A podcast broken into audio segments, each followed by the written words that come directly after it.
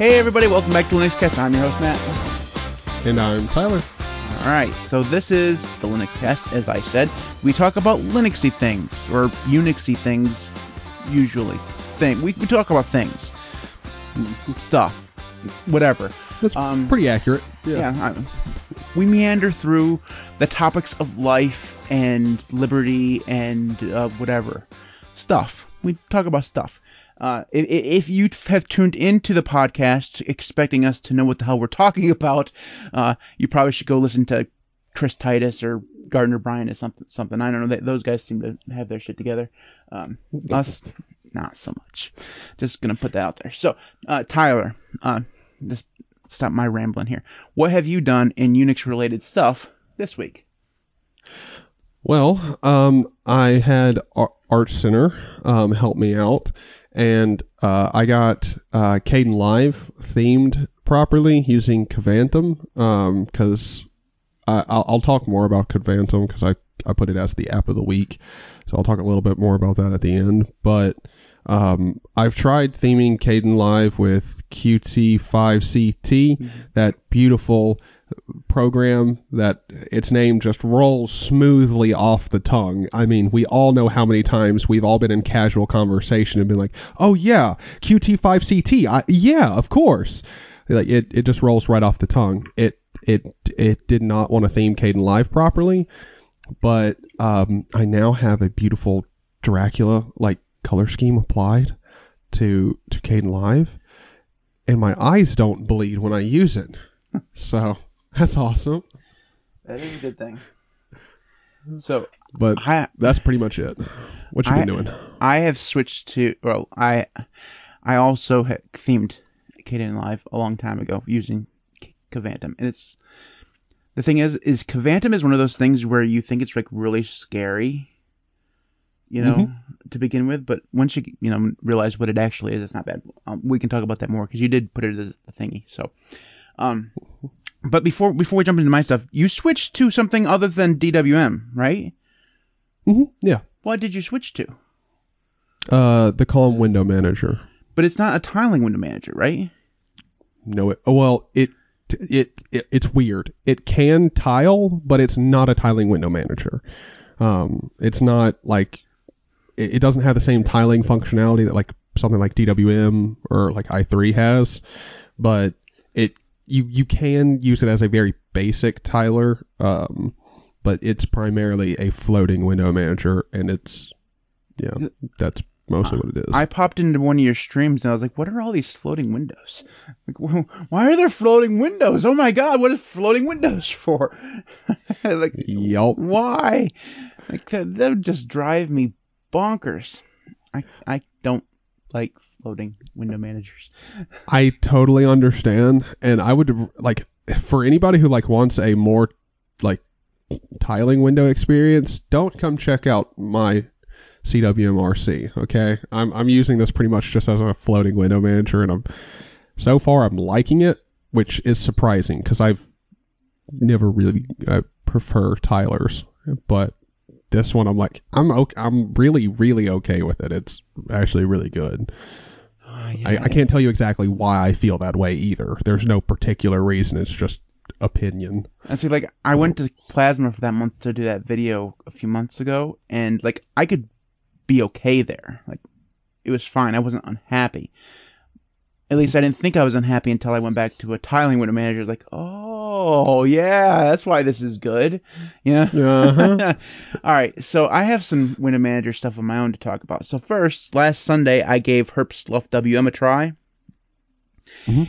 and it wasn't bad. Like it, w- the the frame mechanism that they have in there, which is similar to what pre-selection is in BSPWM, was actually kind of cool. And they have a a lot of different things that you can.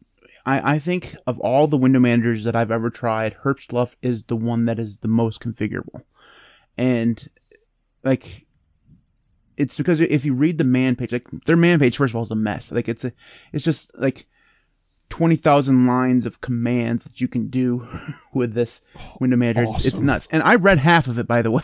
like I sat there on stream and read like half of it. It was great. Um, but there's just like command after command. They even even have a command where you can start another window manager on top of herbstluftwm. Like I didn't try it, so I don't actually know how it works, but like that's really cool. Um, yeah. So the other window manager thing news that I have for myself is that I have started using DWM again. I I'm noticed the phrasing there that I said I'm using it. I don't know whether or not I'm switching to it or not. Like I was just bored like last night, and uh, last night I was supposed to install Slackware because I'm wanting to start my long-term review because I just haven't had a chance to do it yet. But uh, I didn't feel like it, so I decided I was going to uh, redo my uh, suckless uh, dot files because the Mhm. previous uh, dot files were broken because I patched something in that is broken, you know, terrible. Mhm. Excuse me. And uh, so I did that instead. So I've been using DWM now for you know a little bit less than a day, and uh, there's some stuff here that I really like. So DWM does slack does um, scratch pads way better than i3 does. Like I'm, I'm sorry i3, but scratch pads on on DWM are just miles and way better. Um, maybe, maybe the syntax is more complicated. That could be argued, but it's just better. Um, i3, on the other hand, does workspaces just so much better. It's like it's not even close. Uh, so yeah, I, I don't know. That's the reason why I haven't said I'm going to switch because there's a good chance that I'm going to be uh, going back to i3. I don't know. I was just looking for something a little bit different and ended up on DWM again. Uh, the last thing I wanted to talk about, and I know uh, I kind of hog this area each week with like five things. Hey, I did all this stuff, and Tyler's like, oh, I just did this one thing. Sorry, man. anyways, the the last thing I want to talk about was um, so for the most part, when I search stuff, I used to just use Google. I mean, because Google, I mean, despite all the shit that Google does, it's a good search engine, right? Um, Mhm. So then I moved to I I, did, I used DuckDuckGo for a little while, but DuckDuckGo is is not good, and uh, like like half the times I just ended up doing a G bang going to Google anyways. Uh, but Yep. I was talked didn't I was taught I was talked I was talked into uh, using a SearX instance that somebody hosts, and I have thoughts on it. Like it's not bad because it does pull in from like Google and Qwant and DuckDuckGo and stuff and Brave and all this stuff. Like it, it combines them. It just doesn't do a very good job of ranking the search results. Um, so sometimes you get some really weird results. Sometimes it's not bad. Um, I will say that it's slow. Is is my biggest complaint about it is that it is slow, and I think that the problem is is the, the instance that I'm using is probably just on a server that is you know under you know doesn't have a lot of resources or something. But um, No. so my next task is to host my own. Uh, It is available as a Docker, so I'm gonna uh, I'm gonna uh, see about doing that. I don't know. Search is such a mess, Tyler. It's just it's a it's a mess. Like Yes, it is. if you don't use Google, trying to find a good one is hard. You know what I mean? Yeah. What astonishes me is that Firefox, Mozilla, does all this weird stuff and they don't have their own search engine. How does Mozilla not have their own search engine? Like you'd think that they would, right? They do all this other nonsense. they're they're they're too busy creating stupid ass projects that no one's interested in. Okay, that's the real answer. They're really, really, really, really busy making shit that no one cares about. All right, let's be honest. That's what's going on. Yeah, that's probably probably true. Like, I don't know that it would be any good. Like, I don't, I, I don't. Well, but But- see, the like here's the problem uh, with, with Mozilla, DuckDuckGo, everything. It seems like pretty much every single competitor that you would move away from Google is now just like we're cool with the same shit Google's cool with. Like we like we we kind of down for censorship. Like we're kind of down with that. That sounds good, which is awesome, just great. Yeah, good decision there, guys. Yeah. Like, like your only audience is a is a is a audience that cares about you know privacy and you know not being under the thumb of a major corporation. You decided to do this, yeah. No. Good job. It's like okay, it's, it's like this. So this week it came out that Netflix has lost like 100,000 subscribers or something like that. Like a lot of freaking subscribers and they lost a lot of money this last quarter, right? Mhm. And uh I I looked at it like, well, that's freaking obvious. They raised their price $3.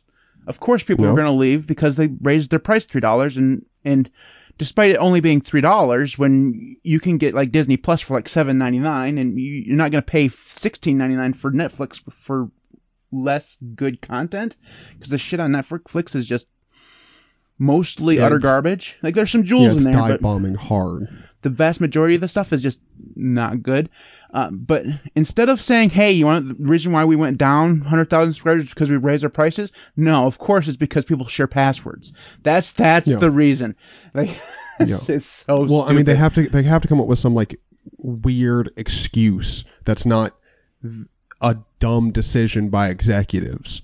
Like they just they have to come like I mean, an executive can't get a sixty thousand dollar raise if you know it's his fault or their fault that the company's making less money. Well, I mean, I would s- I mean that would be true, but then you just have to look at Mozilla and no, that's no, that's not true. you can you can be slaughtering a company and still write yourself a raise. Well, when you can, it's like Congress when you go into politics, but when, when you when, when you control how much money you make, Yeah, you know, you can do whatever the do whatever the fuck you want. like, exactly. Like, why wouldn't you give yourself a raise? Like, like I, like like we all everyone in in the United States goes against that like nobody in the United States is for Congress controlling their own wages a- and giving themselves raises but if we were in Congress every single one of us would give our asses a raise like they're no better Well, than we would be in that situation well, and it's and, and it's the same thing with companies too. Like, no one's down with. Like no one likes it when a company is not improving and yet the executives all get raises. But I mean, if we're being honest, if you were running a company and you just had the like that no one could do anything about it or like even if people disapproved it didn't matter like at all. Why wouldn't you write yourself a raise? Like it, it's it's hard it's hard to be it's hard it's hard to be the one good guy when every like if every other person on the board of directors or executive wise is going to write themselves a raise you kind of don't want to alienate yourself by being the one dude who's like, you know, I don't think that's right, guys. I don't I don't think we should do that. I'm gonna Like, take a dollar a year yeah yeah, like it's, it's not it's not gonna it's not gonna win you any brownie points with the rest of the people that you have to work with when you're the person who's like, you know, you, what you guys are doing is pretty scummy. Like it, it, you're not gonna win in the long term. more likely you're just gonna get fired and they'll bring in someone else who you know Yeah, who's cool with the Well- company work environment. will be v- very happy to give themselves a raise when they have your job. Yeah, exactly. All right. Exactly. Uh, we kind of meandered to that top section, but what else is new? So moving on to the contact info, info uh, which I still haven't actually, you know, moved around in the doc in the docs, so that it can be something that I can flow into, you know, naturally instead of it's, it's wrong. But anyways, uh, you can uh, follow us on Twitter at LinuxCast. You can find all of our like past episodes and blog posts and stuff at the linuxcast.org. You can support me on Patreon at patreon.com slash linuxcast. You can follow Zaney or Tyler, who goes by Zaney online, on uh, YouTube at youtube.com slash zaneyog. He's also on, on Odysee. I'm I am also on Odysee. Those links will be uh, at youtube.com. Uh, excuse me, I did that wrong. They're going to be at the linuxcast.org slash contact. Uh, I will say on Odysee, for those of you who follow me on Odysee, I was able to email them and get them set, to set up my account so that all of my stuff now is transferred over to Odysee, including the stuff over 30 minutes. So you'll now get the podcasts and all the live streams and stuff like that, uh, which wasn't happening before. Uh, every single feature that is like locked behind like a subscriber account on Odysee, Mhm. I've had to email them in order to get them to enable for my account. Like it's supposed to be automatic, but I always have to email them to do it.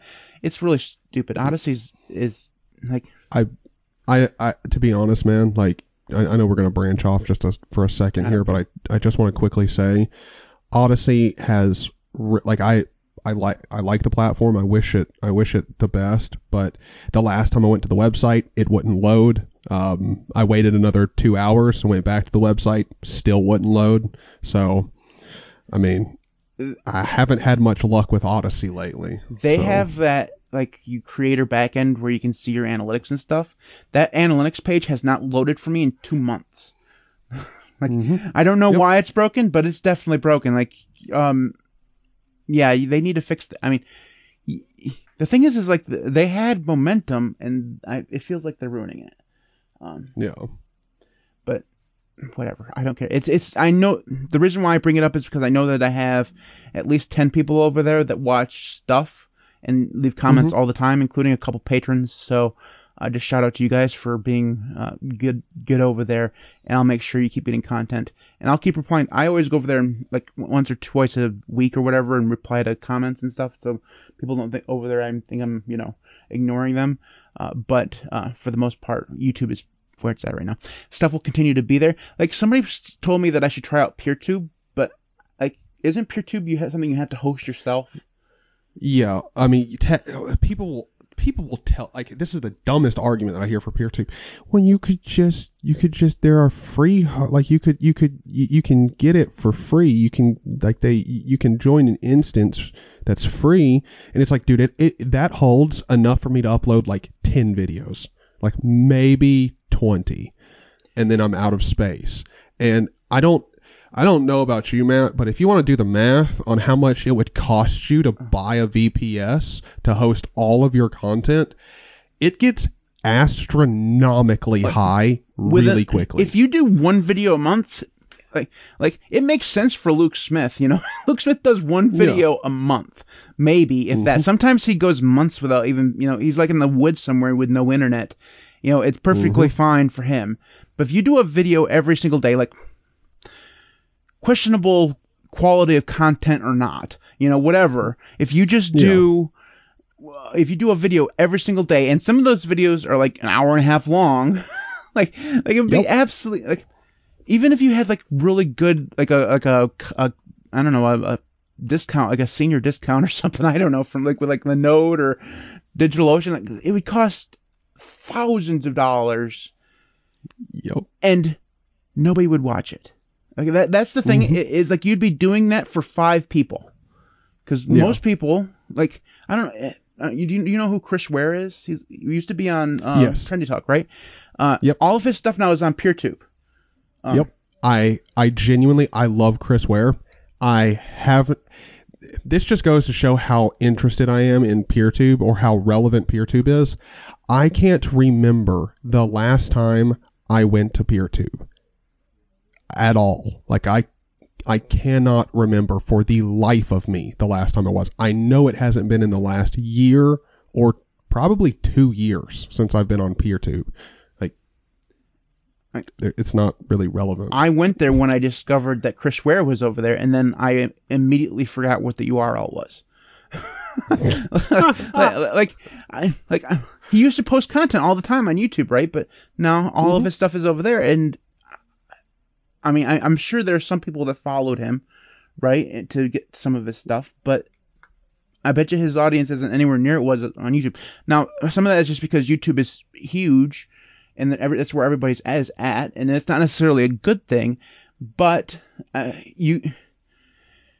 If well, you that's the whole point of this is that you can find people that would be interested in your content or what you have to say. I, f- I feel like that's kind of the point of YouTube is to just you kind of have the exposure to meet and and find people that are interested in what you're interested in. And PeerTube serves that purpose so poorly, it's undescribable. Like no one can find you if you're on PeerTube. No one. yeah. Well, I M- mean, maybe one Giga Chad will find you. Like most people don't even know what PeerTube is.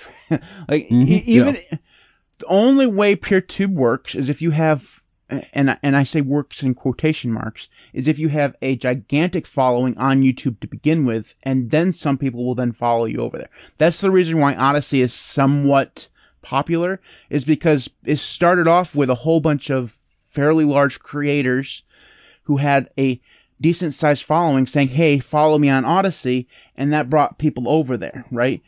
Mhm. That's never happened with PeerTube for the most part because because it's it's too disparate, right? Everyone has a different instance.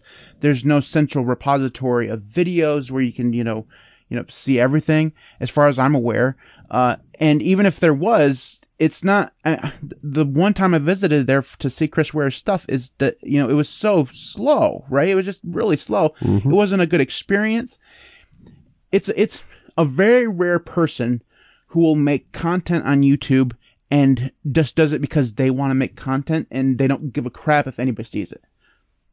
Yeah. At, at least well, for that's kind of the whole point of putting effort into a video Yeah. is hopefully some people will see this and they will either enjoy it or at the very least it'll spark an interesting conversation. Well, I mean, there's there's plenty of people out there who will make content just for a small group of people. Like, there, there's a lot of people who have like four or five hundred subscribers, and they're perfectly happy for that. That was me before you know I started growing. Like, I didn't. I was so happy with 50 subscribers. It was fantastic. It was perfectly fine, Mhm. very manageable. Uh, if anything, I'm less happy now that I have so many subscribers because there's a lot. Once you pass a certain point, there's a lot more freaking pressure on you to, to keep making videos, right? Um, Mhm. so and and it also you don't you don't get to be as per like you know personable with the people like in comments or in chat like you Yeah, you when you have like you know 40 to 60 people in, in a in a chat like it's hard to respond or even see a lot of the messages uh, like you were talking about in the Discord, sometimes you come to the Discord and you have to scroll way up in order to see stuff, right? Yep. That's, happened. I love the fact that we're getting close to 500 members of the Discord. Link in the video description. Uh, but uh, uh, it, it does it does make it more of a, a larger community, so that they tried to sw- solve that with threads in Discord, but nobody in my Discord uses threads. Like they all hate the thread mechanism. I don't know, and I'm not sure Mhm. why. All right, yeah. did go off a little bit there it does like seriously we, we welcome to the next cast folks this is this is what we do all right Yup. anyway anyway so moving on so tyler every single week we scour the internet for the most latest and breaking news and it's literally the only place you'll ever hear this news because it's exclusive right here we should, we should- Exactly. we should get a sound effect if i had like a mixer board i'd play like the the cnn breaking news uh, thing here um, oh did you Seeing so we're doing tangents today. Did you see that uh, the so CNN Plus came out like a, a month ago? They already canceled the whole service a month later. Wait what is CNN Plus? It was is a that like a It's a pro subs- membership? It was a subscription service for subscription streaming service, and they lasted a whole month. that is I'm happy for that just because I I, d- I don't know the like freaks who are like yeah I want a pro membership for like my news channel. Like I've like One no. news channel though, right? Like, uh, yeah well I mean that like that that's that's the whole thing like it's not like it's a newspaper where you're getting different articles from different it's just one like one source and like also when it comes to a newspaper you're not paying like i'm going to assume this sub- well we live in a day and age where subscriptions are not like 75 cents or, or like you know a really low amount it's probably like 4.99 9.99 for it like Okay. come on bro It's like we'll get to the news in a minute, but I want to talk about subscriptions for a minute. All right. So first of all, you mentioned you mentioned seventy five cents for a subscription. I'm old enough where I remember you could subscribe to a magazine for like twenty dollars a year. Sometimes it was twenty dollars for like three years. it was mm-hmm. absolutely nuts, and you got once a month, right? It was fantastic. I, in high school, I was really big on on like I was never good at like working on cars and stuff like that, but I loved like other people like reading about other people doing cool stuff for their cars. Like it was another time Fast and the Furious came out, right? The original Fast and the Furious, right? Like everybody was Yeah. interested in this stuff, right? So I, I subscribed to a magazine called Truckin' where they created the, the it was about uh modded trucks, like people lowering the trucks and, and flames and lights and all this shit on, right? And I subscribed for like t- five years for like twelve dollars. it's absolutely nuts.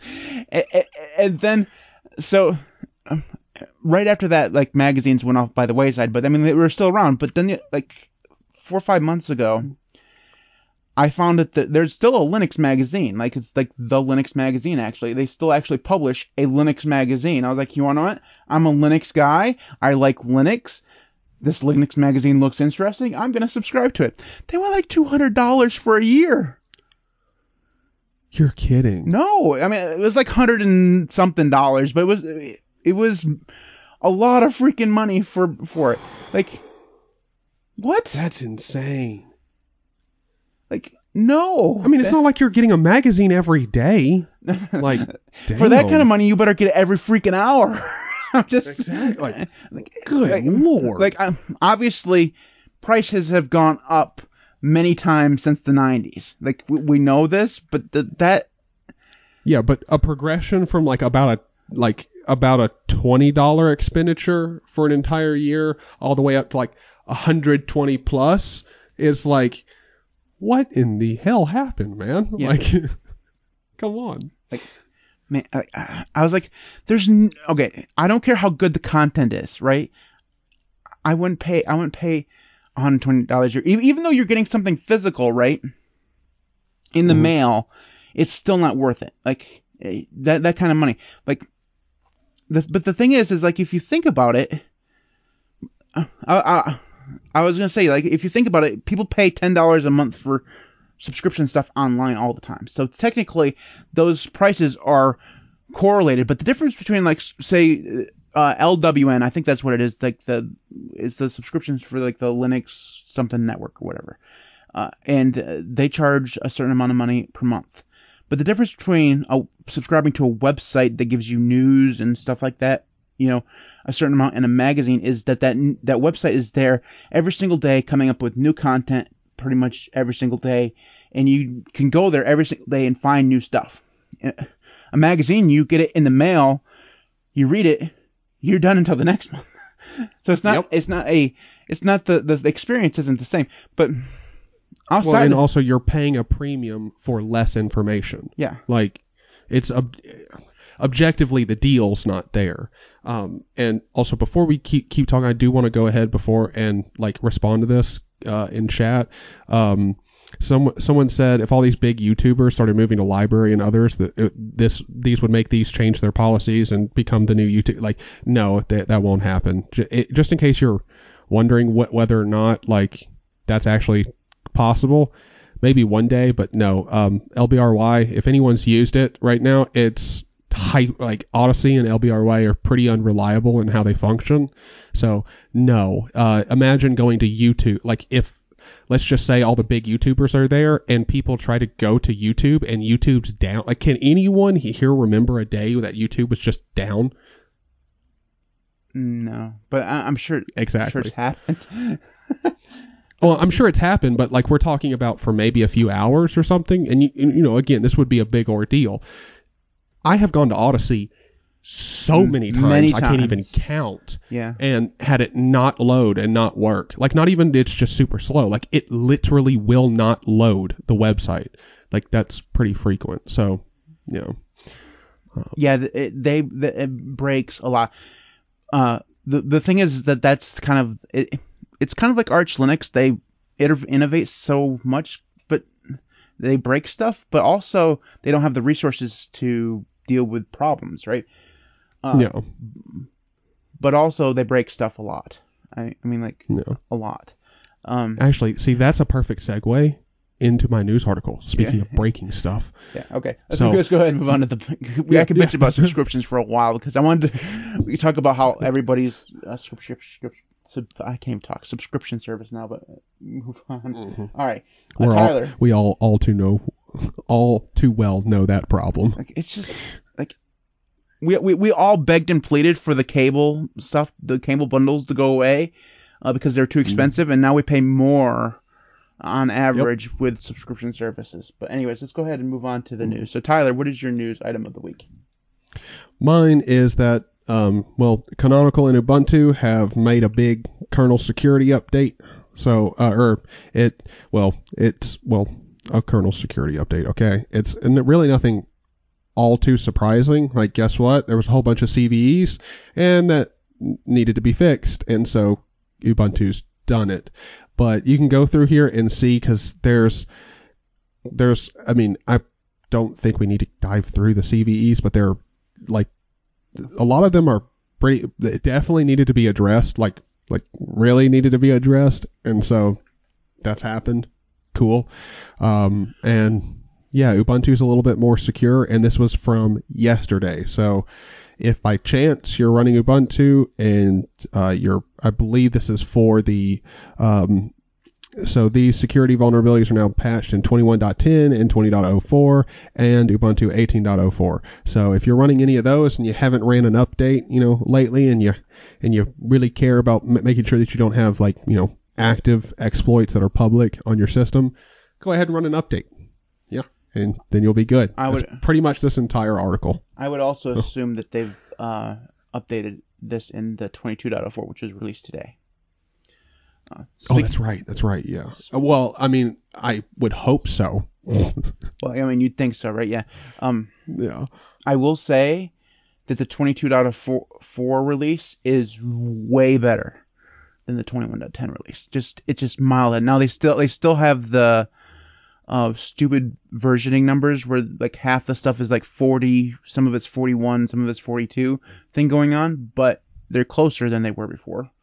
Uh, good job on Canonical on Yeah. trying to catch up to GNOME, um, because like, GNOME is a innovator that is moving so fast they can't keep up, and I don't understand why. Um, but anyways, they they have made it finally so that you can that that there's built-in support for you to get rid of the Ubuntu panel and make it just a dock, which is cool. I don't know. Uh, I don't know why that impressed me so much because you could always do that with an extension, but uh, the fact that it is uh, in there by default now I think, it's awesome. Uh, I don't. It, it doesn't take a lot to impress me, apparently. Just let me make something pretty, and I will be perfectly happy with you. All right. So, uh, moving on to my uh, news of the week. So mine. So DuckDuckGo was definitely in the news a lot this last week. So the the news item that I chose was DuckDuckGo and Brave has an, both of them have announced separate plans to fight back against uh, Google's divisive AMP uh, mobile page framework thing. Uh, and the thing is is that uh, th- this kind of stuff is good because uh, it, fighting Goo- Google, at least some pushback against Google is always a good thing. Uh, but basically, what this is is that it's a the the AMP stuff is designed to speed up the web for mobile users.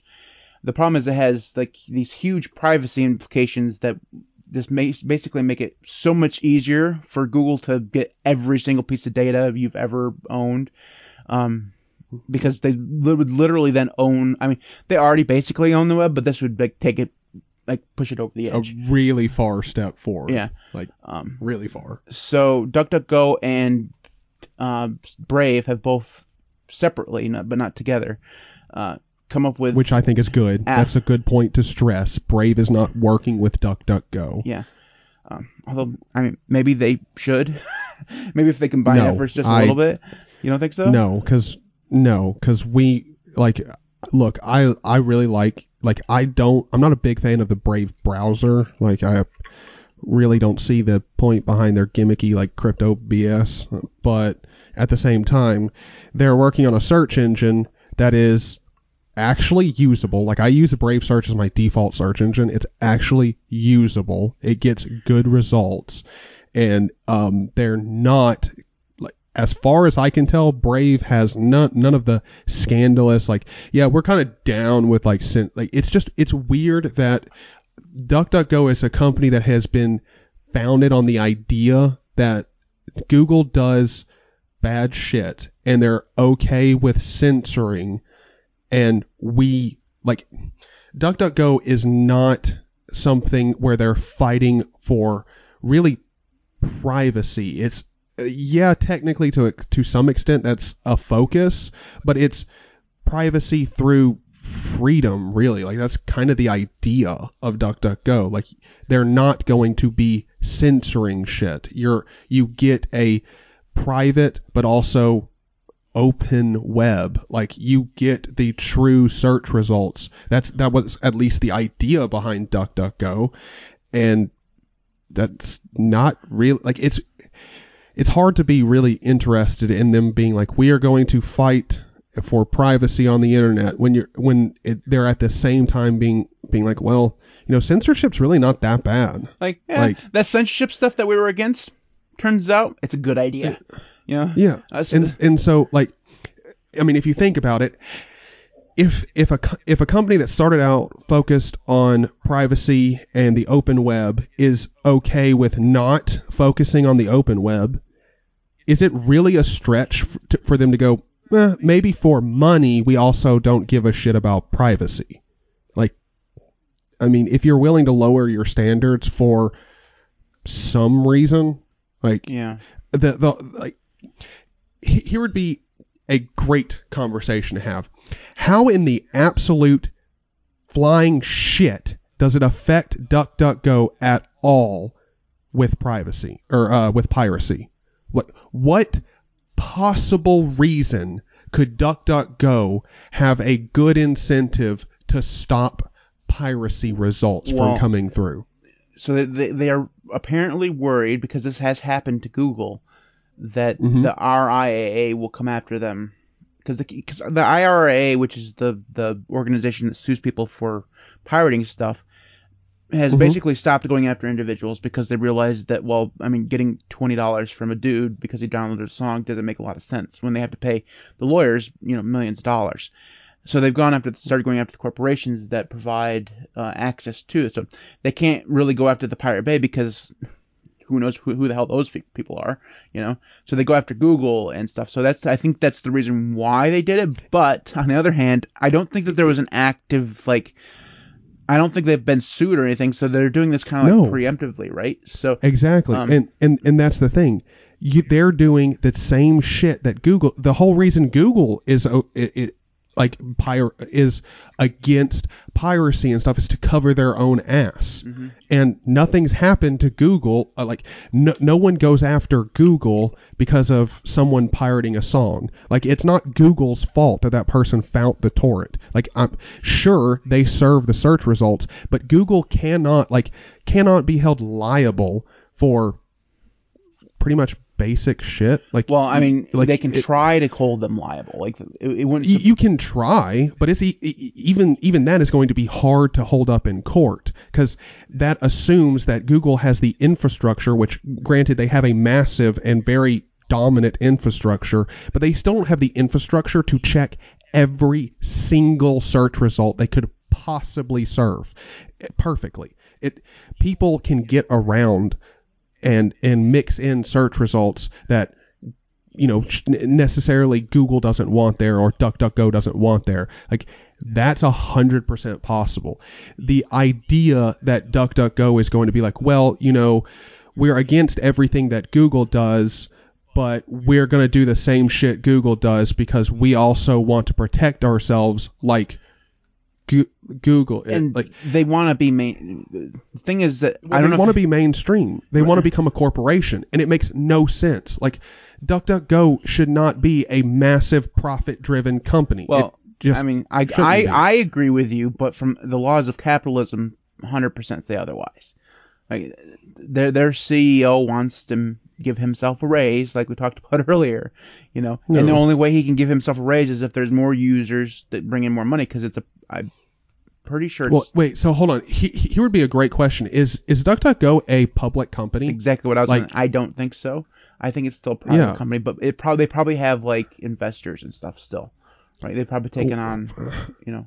I doubt it. I mean, like I'm sh- I'm sure they get funding, like they have investors, but I'm I would be pretty shocked to find out that they had shareholders and Well, no, no, I, people, I don't think it's that they share. had to- I think they've gone through like um like v, venture capitalists probably like like basically a startup and and the thing is that they they're aiming when, you take on venture capital capital from those type of people those guys aren't interested in your altruistic reasons for existing they are there to not Well- only get their money back but make more money Well, well, then let's have a real conversation. Why the absolute shit did DuckDuckGo get the venture capital? Like, piss off. because they want Like, they wanted to start marketing. Yeah, I'm sure you've probably seen DuckDuckGo advertise on TV now. That's where they got that money. Mhm. But also to create things like their browser that they're doing, and you know, um, if, if you're going to do the same shit to get like if you're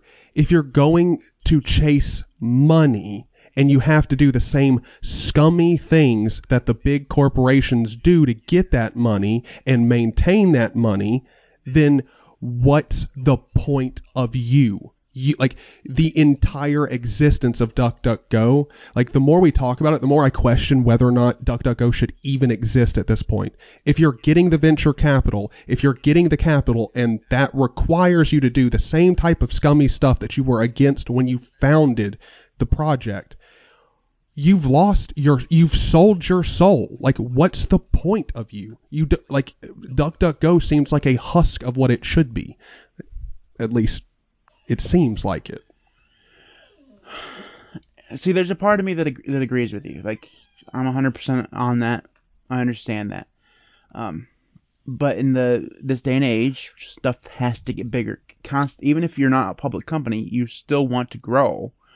Um, and as we know, as a p- proponents of open source software and Linux and all that stuff, being the good guy doesn't necessarily make you a market leader.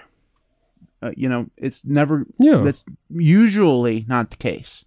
Usually, the case of open source software is that you're doing a good thing. You know, you create really good software, but relatively, nobody uses you. You know, like nobody u- No. In the grand scheme of things, nobody uses a Linux desktop when compared to Windows and macOS. We know that that's exactly the truth.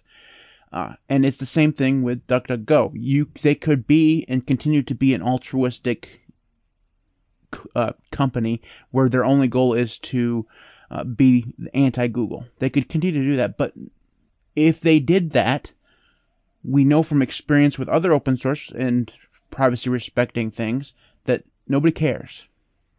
no In, in in the in the grand scheme of things, nobody cares about how private your search results are. That's the reason why everybody uses Google because it's good search. They don't care that Google hoovers up every single piece of data you've ever you know had. You know they don't care. Um, so, in order for DuckDuckGo to grow, they have to come up with some other reasons why they should exist other than the altruistic stuff. All that being said, I don't see how censoring stuff on their search results plays into them being a bigger company. you know, I, No. I like I can understand creating a privacy respecting browser, which is basically just going to be a, a, a fork of Chromium or whatever it is. Uh, I can understand them even taking on some venture capital to do marketing and stuff like that, as long as they're realistic about their growth. Uh, but I don't understand how this idea, the I mean, we moved on from their whole fighting amp, the amp thing, but the, the half the people probably don't even know what we're talking about. So this week, simultaneously, because we didn't actually talk about this, but they decided they were going to pull all their piracy torrenting related links out of their search results. Now they've said they they've since said that they've not done this, that uh, it's that, that it was mistaken. But you search for no torrent stuff, it's not there in the top results. They maybe they just buried it, whatever. But that's still basically the same thing because nobody clicks on the second page. Like yeah just nobody ever that's does. a great place to hide stuff great place to hide stuff Like, like, you don't want somebody to say something, see something, just put it on the second page. I guarantee nobody will see it. Like, like so, Yeah, uh, yeah. That, that's basically what we've been talking about for the last ten minutes, uh, without actually you know saying it. But the the the point is is that I, the removing the torrenting stuff and the the Russian propaganda, like that, those are the two things that they've centered: privacy stuff or or piracy stuff and Russian propaganda, Russian news sites and stuff like that. I understand the, the Russian news site. Like Mental Outlaw did a video on this earlier this week, and he- was talking about how you know once you kind of start with the censoring stuff, it becomes easier to censor more stuff. And I understand that argument, but I also understand that you know you really don't want to propagate Russian crap, right? Uh, so No. I mean, I don't know which direction you want to go, you know, on that, but uh, I, I still don't understand how the whole censoring stuff on their search results actually plays into them be, being into you know trying to become a bigger company and more popular. Yeah. that. Well, I think it's I think it's just making sure that they say like they essentially save face with investors, which I mean I or, or at least prote- protect themselves in in some way. Uh, from lawsuits. Which again, I mean, I understand a company like focuses on making money, and that's the point of making a company. But when your company's only product is based like is based off of goals that you have to completely di- like denigrate to actually keep the company afloat, like it it doesn't really make sense. Like that would be like me making a uh, actually I can't even come up with a good analogy. It's no, I, I don't don't have one. like I, I I don't get the idea of having your product like you you have to essentially neuter your product to be able to make profit. Like that eh, if people aren't going to choose your pro- like if you're doing the same stuff that Google's doing, you're and and the reason you're doing it is so that you can compete with Google. Well, you'll always be second class to Google. People will just do it. If you're doing like if if some other company comes up and does the same shit that Apple's doing, people are still going to buy iPhones. Like they're not Yeah. going to buy this other company Okay. stuff. Like maybe a few will, but but the majority of people will stick with Apple. Like same thing with DuckDuckGo. Like the reason DuckDuckGo had uh, or and all of these privacy respecting search engines are going to grow and have a market share at the very least is because well they're doing something different. It if you stop doing the different thing to No. compete, uh, All right, so it's not. I mean- I, I understand what you're saying about something different. It's not about being different, okay? It's about being good, okay? We, we talked about this with with with Firefox. The reason why Firefox necessarily had the reason why Firefox has gone downhill in the last few years isn't because they've been doing things differently. They continually do a lot of things differently. The reason why they suck is because they are continually making decisions that make their browsing experience worse, right? That's the reason mm-hmm. why use, people use Chrome is because Chrome people don't use Chrome because it's by Google. They don't make it because it's you know customizable or privacy focused or any of this stuff. They use Chrome because it's good. You know, it does a really good job of doing what it's supposed to do. It doesn't have all the frilly features and stuff like that that's going to get in the way. It's just good. The number one thing you should do if you're trying to compete against Google or Microsoft or whatever is make your product good. Okay? Now go back to Dick Well- Go.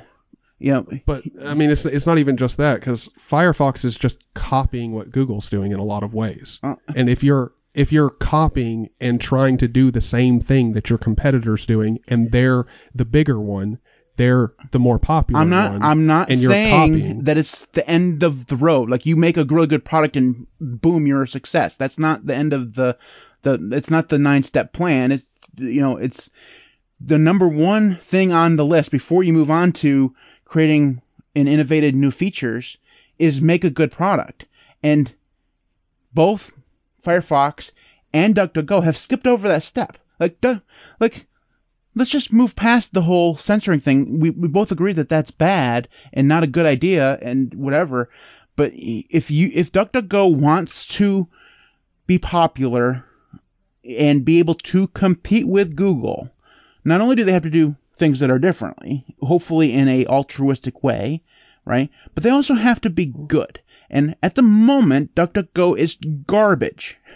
okay, it's not good. Okay, you have gotten better, but it's still not as good. yeah, it, like like I said at the beginning. I just want to be fair to it. It's gotten it's gotten a lot better. Yeah. I just want to be fair. It, ha- it has, but you have to be able to go to Google. Like every time I say DuckDuckGo is trash, there's like nine thousand people in the comments. Oh, I use DuckDuckGo. It's perfectly fine.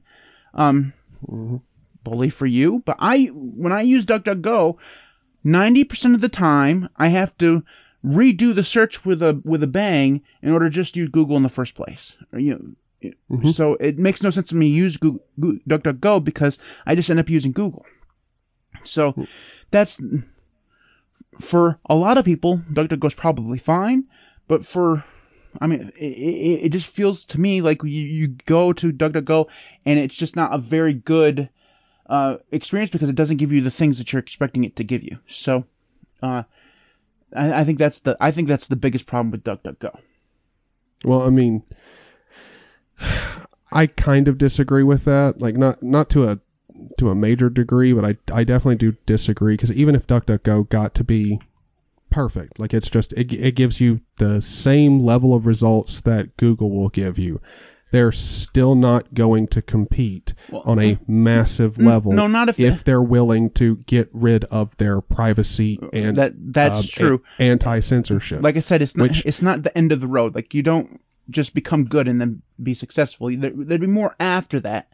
It's just it feels like they've skipped the steps. Like they've gone from trying to make something good to just trying to be Google. Uh, but you, Yeah. you can't you can't just arrive on the scene like yo, I'm Google bitch. What are you gonna do about it? you know that's just Yeah, I mean, th- th- yeah, that's exactly what I'm saying when when I was talking about Apple, like it's someone coming up and trying to compete with Apple. If you're doing the same stuff that Apple's doing, they're, your Apple's gonna win. Like they've they've already got the market share, and if if your whole thing is like we're different, but this but we do the same thing, like no one cares. Like half the chat is like, "Oh, matter. DuckDuckGo's good. DuckDuckGo's great." like, I knew you guys are out there. It's all right. It's it's perfectly fine that sh- for you guys, DuckDuckGo seems to to work fine. For me, in my experience, which is all I can speak to, it's not great. Uh, I I go there. Granted, I search for some weird shit, so maybe, you know, it's just me because I search for weird shit. Um, I don't. I mean, I don't. I don't think I search for real weird shit, but I mean, uh, maybe I do. Maybe the stuff that I searched for is just not great. Um, anyways, we've spent entirely too much time on the news. All right, so moving So on to the main, t- like, and the thing is, like, we have a very interesting main topic that people are probably here to, to, to like, I titled the the stream "Desktop Environment versus Window Manager," and everybody's like. When are they going to talk about it? When are they going to talk about it? Well, guess what? We're going to talk about get it. to the it. main topic. We're gonna we're, we're gonna get there. Um, I'm I'm, I'm Google bitch. if we if we changed our title to that, would be that'd be exactly it. Um, anyway, so moving on to the main topic. So this ma- this main topic is when. So if if this sounds familiar to you, it's because we have done this topic before, but it was not Tyler and I. It was Martin and I. We talked about this like two years ago, like on the podcast. So we're we're doing it again just because you know new host, fresh perspectives. But so the main topic is desktop environments or window managers. Tyler, your thoughts? For me personally, it's window managers. But that being said, it it definitely just like this is one of those interesting conversations where it's it's only opinion. Like you can't you can't be like uh, the sweeping statement of you should choose a desktop environment and window managers suck or vice versa. Just doesn't work. Uh, for some people, like uh, sure maybe like they use desktop environments. They're not interested in window managers but they could easily find one that they like. But that's like that's like me telling you that like you know you yeah sure you love your car but there's other cars out there that if you spent enough time and research you'd find and enjoy more it's like well i'm fine with my car like why am i It's the Why- it's the Ford versus Chevy argument. You know, some people are Ford guys, some people are Chevy guys. You know. yeah Um, you'll just have your opinion And then there's that one random dude who's like, "Oh, I like Volvo," you know. Yeah. Like- I mean, the, the the only thing that I would say that's a valid stance on like whether or not like you should use a desktop environment or a window manager is kind of based off of whether or not you focus more on minimalism. If you if you like having a very minimal system and not having stuff that you probably don't need or or at the very least you're probably never going to need, then yeah, a window manager is going to be better just because, well, obviously you some some stuff in a desktop environment you're probably never going to use. Like that's just going to happen because they uh, that's the whole point of a desktop environment is to make sure that you have well a working desktop environment completely. Like there's not one part that's just left out. Well, I say that, but I, we all know that there's some desktop environments out there that are lacking some some stuff that people could definitely use. But for the most part, that's the purpose of a desktop environment to take care of everything for you. Yeah, TFL So- says I, I agree with T-Bag. It's just a subjective thing. Ultimately, there is no better solution, only a better solution for a given person. And then he goes on to say, but tiling wind managers are the best, scientifically proven. I'm right there with you, TFL. Right there with you.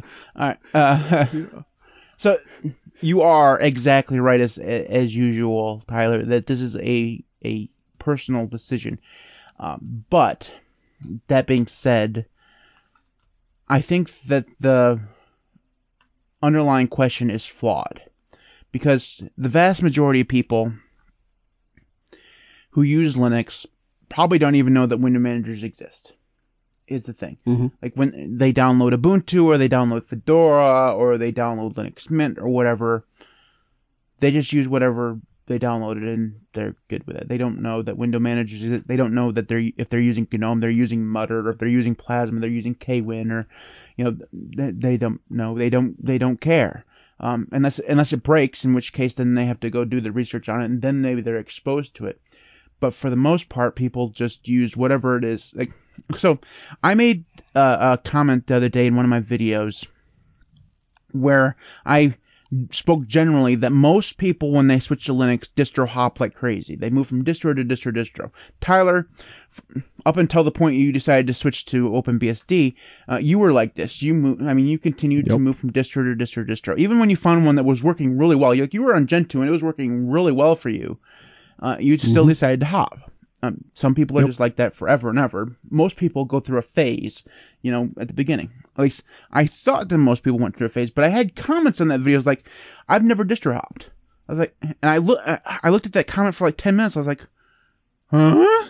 You've never distro hopped in your entire life, and you use Linux? Like, first of all, I'm not sure I believe you, um, because I mean, it feels like everyone is distro hopped. But if that's true, I maybe that's more the normal thing. Like you just, especially if you download a, a Linux, like you you, it's probably Ubuntu. Let's just be honest about it. It's probably Ubuntu. You've downloaded Ubuntu. You got it on your computer, and it works flawlessly. Uh, even if it has some things that piss you off, like they don't work the way you thought it would work, but it w- it works. Like you can play your games, you can get on the web, you can do whatever. Mhm. The vast majority, this this guy's probably right. The vast majority, if they're in that situation, just stay on Ubuntu. Like they never Yeah. explore anywhere else. And this mentality of of not exploring just boggles my mind because to me, Linux is all about exploration and finding new stuff. I mean, there are 3,000 different distributions out there, and I want to try them all. you know, uh, And and I, I think you actually touched on a pretty good point there. You said for me. Yeah. Like that that's definitely an important aspect because there definitely are those people who I mean when they ins- like I guess for a lot like for the mass for the mass majority of people if you're going to switch an OS that's a big deal. mhm. Like it, it, it genuinely is. And if it is a big deal and the first thing you install works, of course I gotta slap my microphone at least once. Um, but if you have something that works really well and you don't really need to change it, why change it? E- especially if you're the type of person that's coming over from like Windows and you know like that's what you like is just shit just you know working like then that's kind of I, I definitely see that. Well, I'm not saying that Windows just works. I mean, we've all we. I don't think there's anyone in this call who hasn't witnessed a blue screen on Windows. I mean, let- Oh, hold on. So while you're talking about that, did you know that GNOME has a, a blue screen of death? Like it exists. Like if no, I did not know that. if GNOME fails, it's not blue. It's it's different. different. It, it comes up with a screen says something has went wrong. Your computer needs to restart. It exists. I've seen it, and it's not like it wasn't like it was like April Fools. Like it actually really exists. I've never once seen that in my life Yeah, I don't think many people Like- like- have, but personally. Yeah. Um, but yeah, there was pictures of it on Reddit. Now it, it's 100% possible that this is just uh, you know Reddit fooling with me, but it was like on a computer, so it was either a really good Photoshop, uh, or uh, you know it's real. Um, but it like I'm pretty sure it was real because it looked it looked genuine. I'd love somebody Yeah. to confirm whether or not I've been hoodwinked into that, but yeah. uh, it, Hopefully not. It'd be absolutely hilarious if it did exist, and like if it was actually true. Like we go on about Windows having a blue screen, then Linux actually has a blue screen. Usually, Well, but see, the ironic part is like e- even if Linux does have just a straight up blue screen, like no one really knows about it. Like Okay. There's like maybe five people who have had like a blue screen of death equivalent with Linux. Like, I can understand having one because when when Linux crashes, when something goes wrong, you're e- you're presented with either two things. One, your screen just freezes and nothing happens. Like that's usually that's usually what happens. The other thing that will happen is it drops you out of Xorg and brings you into like a TTY, and you just see scrolling lines of text that says that look like a kernel panic. You know, that's the other thing Yeah. that, that could happen. Uh, but both of those things are utterly confusing. So I can understand having a screen, right? Um, but uh, yeah, I don't, I don't, I don't know. yeah, but the, it's just not as common. But anyway, like for someone who's a, a a Windows user coming coming over, like if if everything just works as soon as you've installed your Linux distro, I mean, you're probably just gonna use it. Why, Like, why would you move away, right? Like, if, Eh, eh, well, exactly. Like you, and also, I mean, I feel like for a lot of people, like you're just not. For a lot of people, it's like cool to look at someone like you know DT, who's done a lot of fantastic videos on on window managers. Um, I mean, your channel, you you've done videos on quite a few um, window managers. I mean, I would say my channel, but I don't really do it that much. But still, like if you look at channels and you watch people who use tiling window managers, that might be cool to look at, but then go, ah, it seems like too much of a hassle. Mhm. Like, you know, it for a lot of people, I could definitely understand like just being like, well, I mean, it works fine. Like, why try and switch things up? Uh, if I have to relearn a whole bunch, like a, a good example would be not everybody want is, like you tried switching to like what, what was it? it? It wasn't Dvorak for your keyboard. Colemak. Well, Colemak. Okay, so there's a reason why people don't like regular. It's not very common that people go, you know what? I'm going to switch up my keyboard layout. Like, Yeah. pretty uncommon. Yeah, most people are gonna- happen that much. Most people are like, there are other keyboard layouts. I mean, well, exactly, exactly. Like most people don't even know that QWERTY is like most people have no idea that QWERTY is not just the only standard, especially like if you're in the U.S. Because like let's be honest, there's a lot of Americans that like don't really pay attention to like what's going on outside like the world. what what Like, is a Zerdy? Like you know. Like, Exactly. uh, but like the thing is is if you're if if you're honestly going to to take a a look at it honestly for a lot of people learning something new just for the sake of going about things differently even even if there's the argument that it could slightly improve your workflow or the time that it takes you to accomplish a task mm-hmm. the initial time sink, the initial time dump that's required to get there is too much.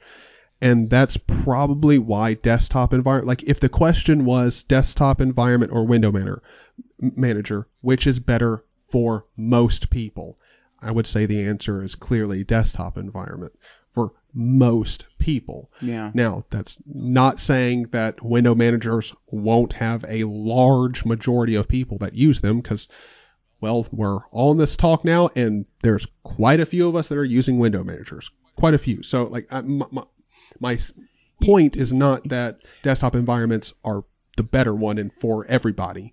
Our audience Hopefully is full of nerds and enthusiasts, right? Mhm. These are not normal people that we hang out with. No offense to all y'all in the chat. You're all a bunch of freaks. But you want to, you're also our friends, and we're just like you, okay? When it comes to Linux and desktop environments and window managers and uh, text editors, uh, you know, Vim versus Emacs, most people never touched ty- a text editor in their terminal in their entire life, and they have no interest in doing so. And uh, if they did, it would absolutely 100%, 1 million percent be Nano. Like absolutely, it would be Nano. Okay, I gu- like I guarantee that if if if Joe Schmo Joe Schmo normal person uh, had a scenario where he had to edit a configuration file in the terminal, it would be Nano because first of all, that person if they did get into Vim, absolutely no clue how to get out of it. Okay. And Emacs isn't even a question because it's not installed. Like Vim's not inst- like every time I install Ubuntu, by the way, one of the number one complaints against for me against for, for Ubuntu is they do not install Vim by default. I, I, and it blows my mind that they don't do this, right? Like, how dare they not install Vim on Ubuntu by default? Like, of course they have to install Vim on uh, on like. They don't install NeoVim. I can understand that, you know. But Vim, of course they're going to install Yeah. Vim. No, they don't. Very few distributions install Vim by default, and the reason why is because nobody uses it. Only neckbeards and the people, eh, you know, in the uh, YouTuber Linux community use Vim, and programmers, you know, the, Yeah. the people who know Well, I mean, that it it, exists. It it speaks to the amount of people that use Emacs and Vim that pretty much the only person I can rely on to always have a good debate over Vim or Emacs or like their relevance is is Josh. like Josh is pretty much the only person I can go to that will always be down for like, yeah, let's talk about Emacs or Vim or like it's n- many people like the idea that most people care or give two flying craps about what text editor they use. Most people just don't care. Like they just No, don't. it's it's it's even worse than that, Tyler. It's not that they don't care; they've never even thought about it. Like it's it's, it's not Oh. something that they've ever debated. Like most people, even a graphical text editor, they don't look like most people can tell you what Geany or Gedit or Kate is. If they need to edit text, they open LibreOffice. You know, Yeah. It's a word Yeah. processor. That's what they do. Mhm. Um, Oh, I, I guarantee you there are. I would. I if if anybody is this person, I would love you to like go and hit hit me up on Discord or Matt's Discord. Just just just hit me up somewhere. Send me an email, something. I would love to talk to the person who started off editing most of their config files in LibreOffice. I I want to meet that person. Like I know they exist and I'm sure like I've never tried editing config files in LibreOffice. I would love to meet the person who did who, who did that and like your experience with it like cuz I'm sure that that's common. Like I mean when you think about it you'd for have the thing about editing any of that kind of stuff in LibreOffice is you'd have to know what to save it as because if you you couldn't Oh, I didn't even think about that. Because, because you can't save it as an ODT or a doc docx file because all that stuff Yeah. has metadata and like if you ever opened up like an ODT file in the terminal it just comes up with those little squares in the terminal like it's it's not human readable um No. but I'm assuming that there's a way you can say I mean you can just save it as a .txt but that would be a lot of programs are looking for .conf or .yaml or something can you afford Well, I mean I, f- I feel like LibreOffice would let you save it as a plain text file. Well, you could dot, uh, dot .txt, sure, but then you'd have to go somewhere else and rename it. Because, like, if Oh, for, true. for example, if you if you opened up the Alacritty configuration file, which is a YAML file in LibreOffice, first of all, I'm not sure if that it actually opened it up, uh, but let's just say it did. How would you then go about saving it? Because LibreOffice isn't going to let you save it as a YAML file, is it? I mean, I wouldn't think that they have the capability of saving it as a YAML file. And if it did save it as a YAML file, would it add extra spaces somewhere? Can then therefore break all of your Alacritty configs because there's an extra space in there randomly somewhere because whatever? I mean, I, I I don't know, but we got off the point. Is that yes, uh, the vast majority of people desktop environments are the thing, and that's because they're pre-configured, right? And that's exactly what we're talking about. Is, mm-hmm. is people don't generally like putting effort into their computer because the the vast majority of normies don't see the computer as a hobby. They don't see anything about the computer as a hobby like you and I do. You know, no, mm-hmm. it's just a tool to get work done. they get That's on it. there, they view their porn, they jack off, they go away. That's what they use their computer for. Alternatively, they get on there, they do their spreadsheet work, watch their porn, jack off, then go away. Those are the things that they do, right? They don't give a rat's ass what browser they're using, as long as they can get to their porn.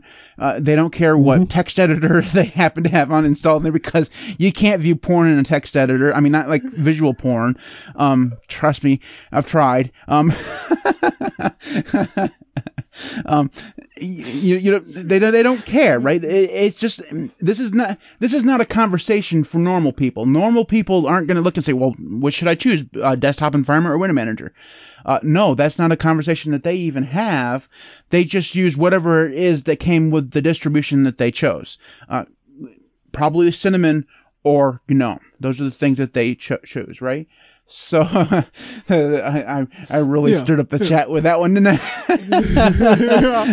That's pretty good. Um, the only the only question that they may ask at a certain point is, am I using the right desktop environment? So they they might switch between different desktop environments to choose those. But even that, I feel like is actually pretty rare because, like we said, most people, if they get to a point where their Linux machine is not working, like eh, all the functions that they need are there and they're working fine, they don't care what it looks like. They, I was talking to a guy in the comments a few weeks ago who has never changed the wallpaper on Ubuntu. Like every time he, he gets to a new Ubuntu, gets the new wallpaper, just stays there. That's all he uses. Like he's never changed the wallpaper. He doesn't care. Hmm. Like he, he uses the same icons, same GTK theme. Uh, doesn't change anything. Even the wallpaper. Like I okay, I can understand not caring about ricing and theming GTKs, but everyone changes the wallpaper, right? Like ever, like even if it's not the butt ugly fucking uh, YouTube wallpaper that they choose. Like, um, by the way, the the new Ubuntu wallpaper is actually the best one ever. But uh, beside the point. But the vast majority of them are god awful. Like the the the, the hippo one, the her sweet hippo one, looks like a gigantic Yeah. ball sack. You know, everyone saw it. Like they, they all saw it. I mean, it, not only was it a gigantic ball sack, it was a hairy ball sack. Okay, I'm just gonna put this out there because it definitely did look like one of those, and everyone saw it. And if you didn't see it, now you saw it because now you can't Yeah, not see it. Just go look at the wallpaper. Now your your your whole day's ruined because you won't be able to unsee it. right. And then the, the the the last one, the 21.10, had this like raccoon looking thing with the gigantic beady eyes just staring at you like it's gonna come e- Yeah. eat your heart out, you know. But the point is, is that this guy never changed the wallpaper, and it just blew my mind. Like there's that there, there's this person out there who just doesn't care. Like I never see the wallpaper. Yeah. I just open the browser up. Well, I mean, to to even further that point, like there's there's a lot of people like it, it's it's pretty clear that a lot of people don't. It's not necessarily that they don't want to, but they're not interested in trying out other things for the sake of trying them out. Because I mean, if you think about it, like somebody who's like, well, am I using the right desktop environment for that type of person who's new? they're probably not going to assume, oh, okay, so I could get better features or um, different functionality that's better from some other desktop, like display or um, excuse, not display. What am I talking about? Desktop environment. The because I mean a good example would be all right. How many people do you know use KDE, and how many people do you know could ar- could like really really argue the point that they know everything about KDE. Like they use every feature of KDE. Nobody does that. Exactly. And so for a newcomer to to a certain desktop environment or just Linux in general and they're given a desktop environment, it's more likely that they're going to assume that instead of switching over and using something else, trying out other things is is going to be better than most likely I am the problem. Like I don't know how to get the full advantage out of this. Like I, I think that's kind of the more pragmatic look at at it. Most people are going to assume that I just like I mean, I don't know about you, I'm pretty self-deprecating and I I, I assume most times that I'm just being an absolute idiot and or that I'm just ignorant and have no idea of like what extra feet like there's I got I, I know there's plenty of things that I'm ignorant about like the asshole in my head head was like, "Yeah, Tyler, you're an idiot." well, I'll objectively say I've said idiotic things. I can be ignorant. Like I, it's it's something I I definitely have the capacity for. I mean, I don't necessarily like embrace we it. all and, like, have the capacity to be for ignorant. stupidity beyond all measure. Like every single one of us has done something really stupid.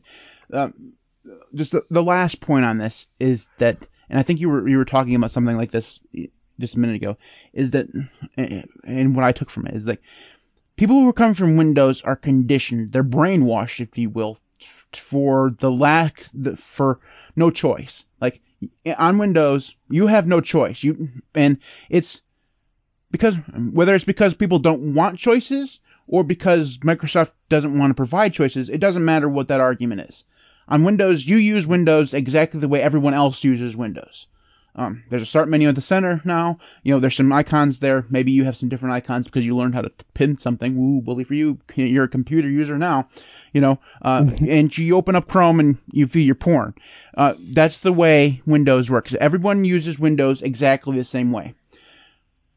On Linux, you because you've been conditioned to be that kind of computer user where you just use your computer however it is the computer maker has chosen you use it yeah, the way it's intended right. to. You just assume that that's the exact same thing on Linux, where you download Ubuntu. This is how they want it, therefore that's the way you use it. You know, um, and that that's the way most people are conditioned. They don't have the curiosity that the other enthusiasts among us have of exploring other things, right? Um, whether again that's because they don't want that enthusi- that that uh, enthusiasm for and curiosity, or because they've been conditioned not to look for it, uh, another conversation altogether. But the most people who come from Windows don't expect to be able to change their theme to whatever. They don't expect to download a new file manager because everybody just uses Windows Explorer, no matter how terrible it is. You know, it's just. Mm-hmm. And if this is what you know Ubuntu has given us, they've given us Nautilus, which is arguably the worst file manager. You know, um, no, I mean nobody cares because it does it show me the files? Yeah, it shows you the files. Yep. What else do I really need from a file manager? Now, Matt's sitting over there in his chair, it's like fuck y'all. You need to use Krusader, you know, because it has still not touching it. all of these amazing features, and you're missing out. Um, most people, turns out, not like me. Well, and and also too, a majority of people like there's a there's a reason why when you go into the grocery store there's not 24 different types of peanut butter um, there's actually a lot of studies that have gone into studying the way people react to a massive amount of choice yeah. and for a majority of people a lot of choice is paralyzing you you don't know what to do like there's actually been quite a few studies that people will purchase more things in a grocery in a grocery store when there is less choice, which is like it seems counterintuitive. You would think if there's more choice, you're going to sell more stuff because there's more likelihood that someone's going to find what they want there. But for the majority of people, when you want peanut butter, I, I mean, look, I I'm that type of person. Crunchy I, and I think creamy. Most of us are. That's all you need. Exactly. Right? You, you, you have your opinion on what you like, and that's like you stick to it.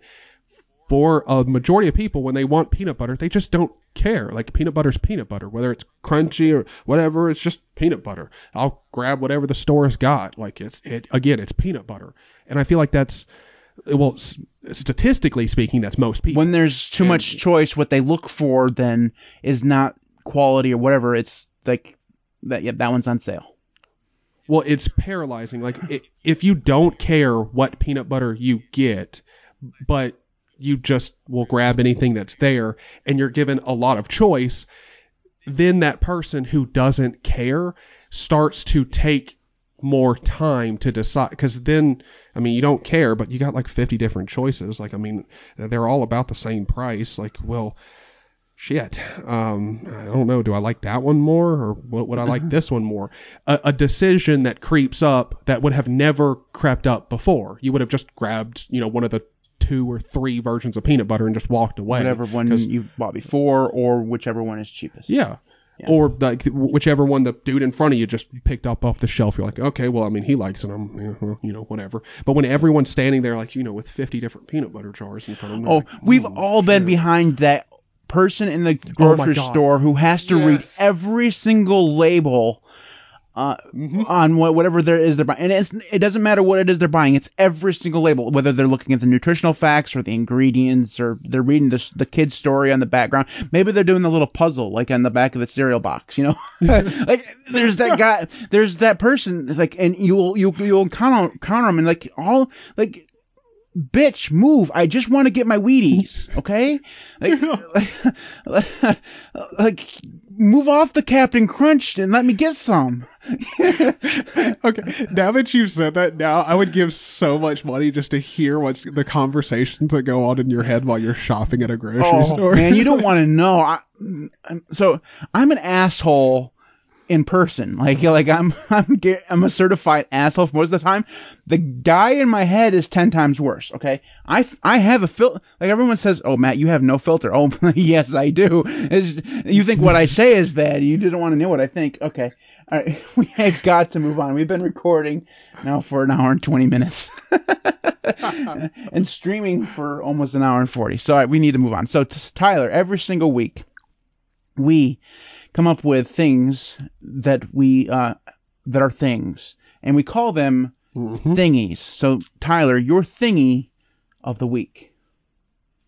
My thingy is uh, Kvantum, which uh, is a, I, bel I believe it's a just general Qt theming tool. KDE. It's made for KDE um, for theming KDE applications. It's an SVG um, theming tool. I, I really, in all honesty, I'm not an expert in it at all. All I can tell you is that it works on OpenBSD. Um, by the way, if if anyone is on OpenBSD or like you know on I, I assume this would work on other BSDs as well. Just know for Kvantum you you have to search and find there's an issue um, on Kvantum that's specific to OpenBSD. It talks about um, it not installing, and that that post actually has the proper QMake command to build um, Kvantum on OpenBSD. So it does work on multiple different platforms. It's not just a Linux tool. It's available elsewhere and will work. But it Kvantum is pretty much the only way that I've gotten or I've been able to theme Caden uh, Kdenlive, which is uh, just an absolute beaut. Um, I'm I'm so happy that I'm no longer just burning my retinas at like two in two in the morning, like finishing up editing a video, and by the time I'm done, like my eyes feel like they're just bleeding. Yeah. So that's nice. And I, I, I know that for some people they're like he's exaggerating. You know, it's not that bad. You Look, use solarized, so I don't understand what your problem is. I'm, I'm just gonna Look, look, Look, okay, I get your point. I get your point. I'm just saying, personally, it feels like my eyes are getting burned out when I'm when I'm editing in Caden now you know how really I felt all those streams where you're using solarized. All right. Uh, yeah, yeah. Well, you'll be happy to know today I'm going to do the video uh, showing off my um, Dracula rice here. So there's no longer solarized on the system. Your retinas will be fine, even though I don't understand how solarized is burning out your retinas, but it's it's okay. Oh, totally it's so bad. understand. It's not good. Um, yeah. Uh, Kvantum is is fantastic. Uh, theming Qt apps on in a window manager where like outside of Plasma, not a great Mhm. experience. Uh, because some of them No. Kvantum works great, right? Some of them you have to use the Qt5CT thing. Uh, and Yep. that Qt5CT thing does not work, at least on Linux, without a, an environment variable set to, you know, do it, right? Same on OpenBSD. right? Yep. And uh, finding that documentation which says that is really freaking hard for some reason, right? Like, Yeah, well, I, I will say one thing. I don't I don't know if this is like a new thing for Qt5CT because again, I have not been a really I haven't really used Qt5CT un, until recently. fucking name. But they do give you exactly. It, it just rolls off the tongue. But anyway, that little program does like it now. It does tell you like when you open it up, it tells you that it's not set up correctly, Oh, yeah, and you, I- it, when you press on info, it'll tell you that. That's fairly new, Um, I think, because it didn't used okay. to. Um, yeah, it's it's it's theming Qt apps on uh, like a window manager, not great. Um, But Yeah. when when once you figure it out, it's not horrible. But trying to uh, like it, it's not like you download LX Appearance and it just works, you know. Yeah. Yeah. All right. Uh, my thingy of the week is uh, something that I had to download out of necessity because for months now the color picker in GIMP has not worked for me, and Uh-oh. it doesn't seem to be uh, anything to do with Arco because I had the exact same problem on MX Linux. I had the same problem on uh, Gentoo. it just didn't for whatever reason I click on the color picker part in the in the color chooser thing and you get that little like uh, eyedropper thing, right, in order to choose the color picker, right? Uh, that doesn't work. It just doesn't come up for me. Doesn't matter what, like I said, what distro it is. So I had to find an external color picker in order to actually match some colors. And the one that I found that actually works is GPick. Now, I've used GPick pick in the past, and it is the most complicated piece of garbage you've ever used. But I'm recommending it anyways. Uh, i- and it's because I finally figured out how to use it. And there's no real good t- like documentation on how to use it or something like that. It- but you click select a color once you've opened it up, and it will give you the eyedropper thing, and you can go around any of your screens to find the color, right? And it will show you like in the the application, like the hex codes and all the stuff that you would normally have. But once you like select the color, all that stuff goes away. like it's not, like you can't see the stuff. But I found out the secret. If you right click on the color you want to choose, it will go give you a context menu with all of those codes. You can click then on the codes and it will copy to the clipboard. Oh, and then you nice. can okay. then and then you can copy into GIMP just the normal way or whatever configuration file, or whatever. Uh, why that is so hard, I don't know, but it it does actually work. Um, so. Uh, yes, uh, I, I'm recommending a program that I've bitched at many times in the past, uh, but now that I know how to use it, it's fine. It does what it does. It does what it needs to That do. is the best sales pitch for a piece of software I have ever heard. It's the most convoluted piece of shit I've ever used, but I highly recommend it. yeah, yeah, it's, it's great. All right, so that is it for us this week. Uh, coming up uh, next week, I actually don't know. Um, we got to do an LS here and find out what we coming up. So next week we're gonna be Yeah. we're gonna. So this was I need to fill out my stuff. so this was yours today. Hmm And So next, I need to add more. yeah. Oh yeah. Um. So next next uh next week we're going to be talking about Electron, good or evil. Um. Ooh. Should be fun. I, I think we're both gonna come down on God, it's evil, but we'll see how that goes. Yeah. Anyways, before we go, we should take a moment to thank my current patrons. You can support me on Patreon at patreon.com slash linuxcast. My current patrons are Robert, Syd, Devon, Patrick, Fred, Kramer, Maeglin, Jackson, Evan Tools, Steve A, Separate Linux, Garrick, Samuel, KB, TGB, Keith, Andy, Mitchel, JDawg, Carbon Data, Jamie, Shaun, Odin, Marnie, Ross, Eduardo, Art Center, Marek, Camp, Joshua Lee, Peter Ray, Crucible, Dark Benetics, Prime, CPM. Uh, we record this live every Thursday around 3 o'clock p.m. Eastern Time. Usually we don't go for this long, but we had some really good spirited discussions today, so we plowed through for a whole hour and a half. Uh, anyways, uh, you can join us live every Thursday around that time on youtube.com slash linuxcast. We will see you next week. Boy.